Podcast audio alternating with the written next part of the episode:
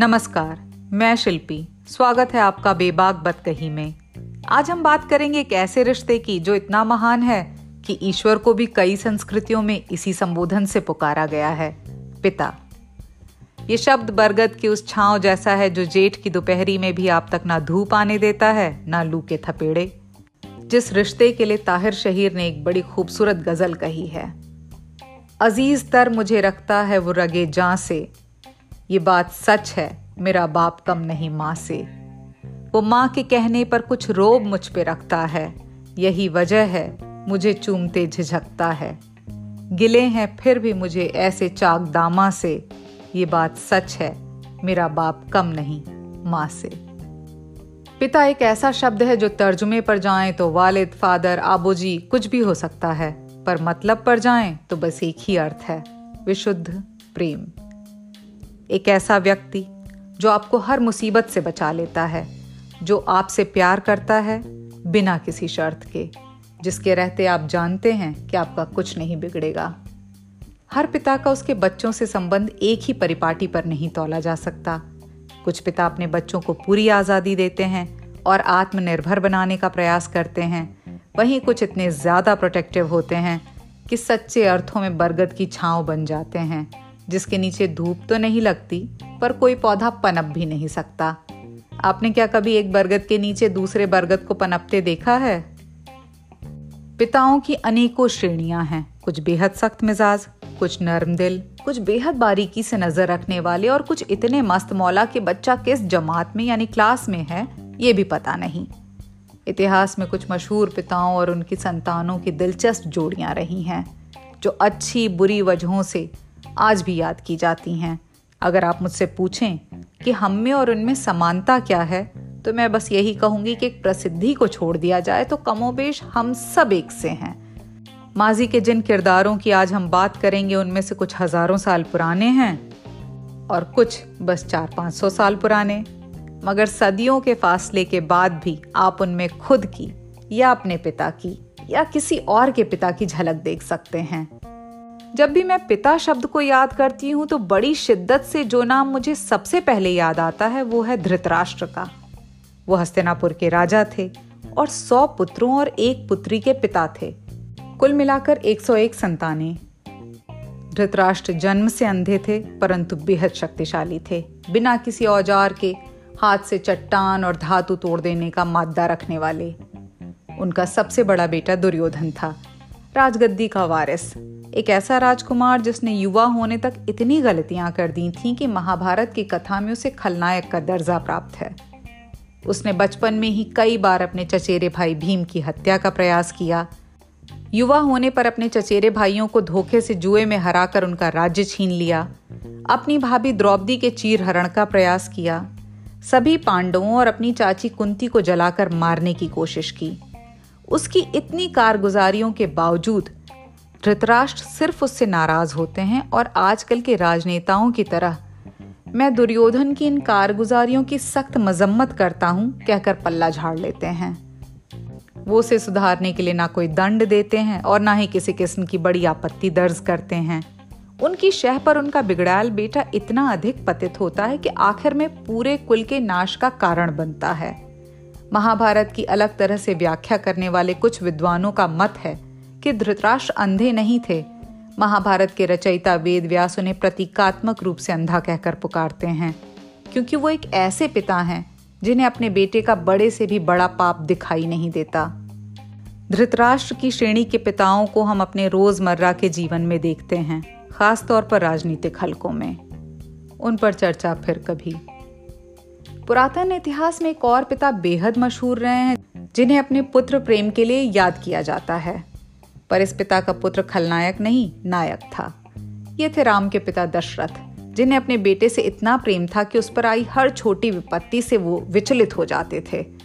जब विश्वामित्र महज पंद्रह साल के राम को अपने साथ वन ले जाने की जिद करते हैं, तब दशरथ किसी भी तरह इसके लिए राज़ी नहीं होते हैं। आखिर में, ऋषि वशिष्ठ के समझाने पर दशरथ उन्हें राम को ले जाने देते हैं। राम को हर मुसीबत से बचाने के लिए कटिबद्ध दशरथ ये नहीं जानते थे कि राम के भाग्य में बहुत बड़ा शोक लिखा है, वनवास का। जब राम को चौदह वर्ष का वनवास मिलता है, तब महान शोक में डूबे दशरथ लोगों की संभाल के बाहर हो जाते हैं। रात दिन रोते दशरथ कैकेयी को त्याग देते हैं और वनवास की छठवीं रात सोते हैं तो सुबह उठते ही नहीं। राम की माँ कौशल्या में इतना धीरज था कि वो चौदह वर्षों तक राम का वियोग सहती हैं। पर दशरथ ऐसे पिता हैं, जिन पर एक एक दिन भारी है। वो इस अनहोनी के लिए खुद को क्षमा ही नहीं कर पाते हैं। पिता एक ऐसा शब्द है, जो प्रेम से भी ज़्यादा ज़िम्मेदारी का द्योतक है। राम के प्रति अपने कर्तव्यों से च्युत हो जाने की ग्लानी दशरथ को अपने जीवन से विरक्त कर देती है। वो एक ऐसे अपराध बोध से ग्रसित पिता हैं, जो खुद को हर क्षण कोसते हैं, मृत्यु पर्यंत। पर सारे पिता एक ही सांचे में ढले नहीं होते। कुछ अपवाद भी रहे हैं। ऐसा ही एक पिता था जहांगीर। सम्राट अकबर का बेटा। सम्राट अकबर के तीन बेटे थे, सलीम, सुल्तान मुराद और दानियाल मिर्ज़ा। अकबर की बदकिस्मती थी कि तीनों अफीम और शराब के लती थे। सुल्तान मुराद और दानियाल मिर्ज़ा इसी लत के चलते बेहद कम उम्र में मर गए। अब बचा एक लौता बेटा सलीम, जो ना सिर्फ़ नशे का आदि था, बल्कि बेहद क्रूर भी था। जिसके विद्रोही तेवर इतने थे कि उसने अकबर के नौ रत्नों में से एक अबुल फजल को भी मार दिया था। सलीम की शादी आमेर की राजकुमारी मनभावती बाई से हुई थी। मनभावती बाई को एक बेटा हुआ, नाम रखा गया खुसरो मिर्ज़ा। खुसरो अपने पिता जहांगीर का बिल्कुल उल्टा था। ना वो नशा करता था, ना रंगीनियों में व्यस्त रहता था। खुसरो एक बेहतरीन योद्धा था और लोगों के बीच बहुत मशहूर था। अपने क्रूर पिता के उलट वो बेहद शांत स्वभाव का था और अपने दादा अकबर का चहेता भी। अकबर ने उसे अगला बादशाह बनाने का मन बना लिया था और इसकी घोषणा भी कर दी थी। पर अचानक से अकबर के बहुत बीमार पड़ जाने पर सलीम, यानी जहांगीर सम्राट बन जाता है और अपने बेटे खुसरो पर हर तरफ़ से लगाम कस देता है। तंग आकर ये अठारह साल का लड़का खुसरो विद्रोह कर देता है। उसका साथ देने वाले बहुत थे। अकबर के तमाम विश्वास पात्र राजपूत, चुगताई और भी तमाम क्लैन। पर रावी नदी के किनारे मुगलिया फौज से लड़ता खुसरो अंततः हार जाता है। उसे बेड़ियों में जकड़ दिया जाता है और उसके सहयोगियों को बड़ी क्रूरता से मार दिया जाता है। जहांगीर की सनक इस पर भी नहीं थमती। दरबारी आग्रह करते रह जाते हैं, पर उन सबको अनसुना करके जहांगीर अपने बेटे को अंधा करवा देता है। उसे महल की जेल में डाल दिया जाता है। उसकी ज़िंदगी के बचे 16 साल बेड़ियों और अंधेपन से जूझते बीत जाते हैं। अपने इस मशहूर और होनहार बेटे के प्रति जहांगीर की बेरुखी का ये आलम था कि उसने अपनी आत्मकथा में खुसरो को अंधा करवा देने का कोई ज़िक्र ही नहीं किया है। यहाँ तक कि खुसरो के मर जाने पर वो अपनी फारसी आत्मकथा में छोटी सी लाइन लिखता है, जिसका अर्थ है कि पेट दर्द से खुसरो के मर जाने की खबर मिली। जबकि सच्चाई ये थी कि खुसरो की हत्या हुई थी और उसे उसके छोटे सौतेले भाई खुर्रम, यानी अगले बादशाह शाहजहां ने मरवाया था। जहांगीर को यह बात पता थी, पर वो अपनी आत्मकथा में इसका ज़िक्र भी नहीं करता है।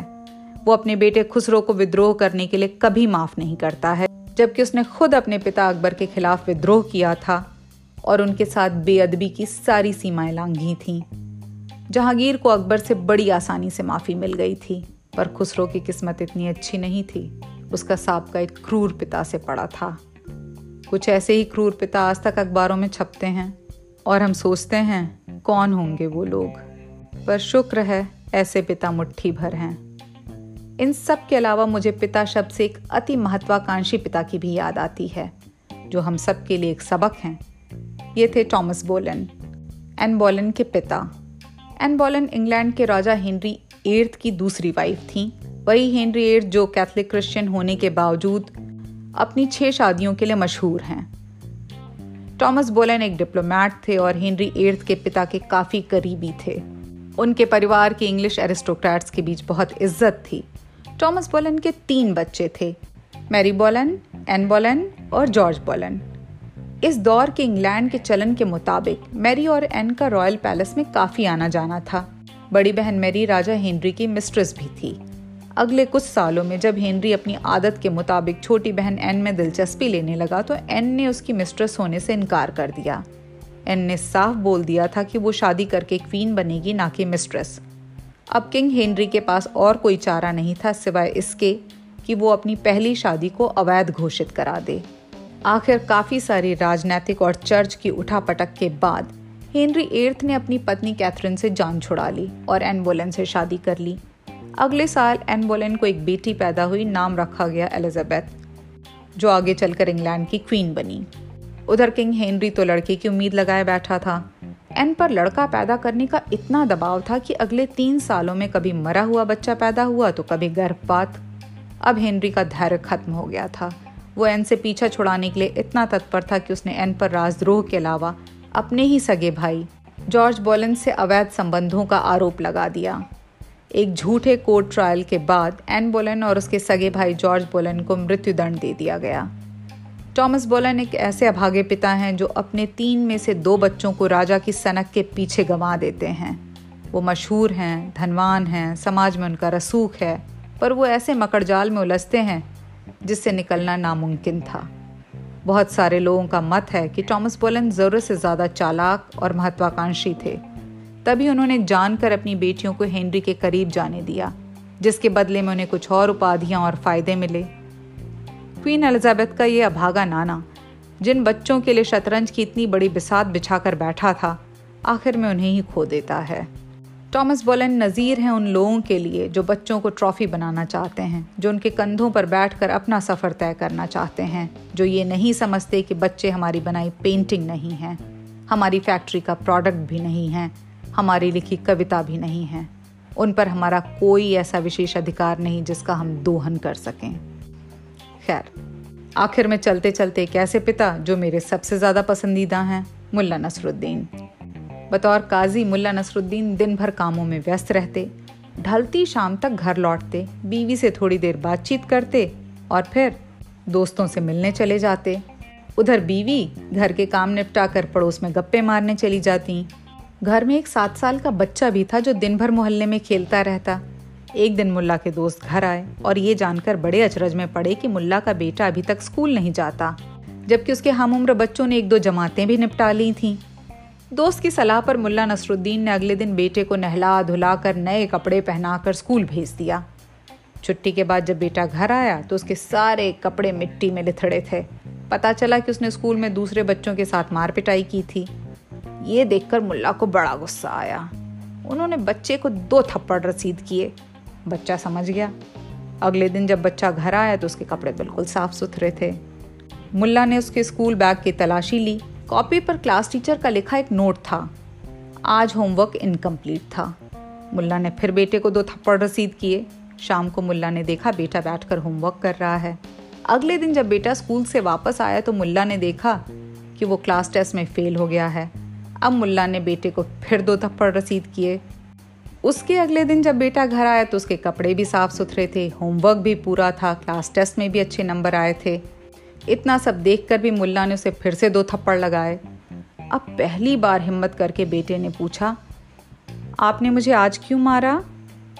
मुल्ला ने उसके कंधे पर हाथ रखकर फलसफाना अंदाज में कहा, ये बताने के लिए कि दुनिया में न्याय कहीं भी नहीं है। जब तू सब कुछ सही करेगा, तब भी थप्पड़ खाएगा। यही दुनिया का उसूल है। मुल्ला मध्यम वर्गीय पिता हैं, जिनकी ज़िंदगी में कुछ खास ऊपर नीचे नहीं होता।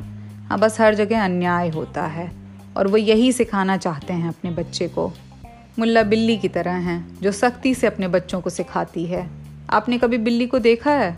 वो एक ऊँची दीवार पर बैठ जाती है और उसके बच्चे नीचे रोते रहते हैं। बड़ी मुश्किल से कई प्रयासों के बाद जब वो ऊपर पहुँचते हैं तो बिल्ली नीचे कूद जाती है और ऊंचाई के डर से दीवार पर बैठे बच्चे फिर बड़ी देर तक रोते रहते हैं। तब तक, जब तक वो नीचे कूदने की हिम्मत ना जुटा लें। कमोबेश हमारे आसपास के मध्यम वर्गीय पिता ऐसे ही हैं, जो बिल्ली की तरह ऊँची दीवार पर बैठने को मजबूर हैं। उनके सख्त चेहरे के पीछे एक डूबा डूबा सा दिल है, जो खुद को दिलासा ही नहीं दे पाता कि उनका नाजुक बच्चा कैसे उस दुनिया का सामना करेगा, जिसमें न्याय कहीं नहीं है। मेरी तरफ़ से उन सभी पिताओं को सादर अभिवादन, जो नहीं होते तो उनके बच्चों की तकदीर कुछ और ही होती। आप सुन रहे हैं बेबाक बतकही। अगर आपको ये पॉडकास्ट पसंद है तो प्लीज़ फॉलो करें स्पॉटिफाई पे और शेयर करें अपने मित्रों से। मिलते हैं अगले एपिसोड में। तब तक के लिए नमस्कार।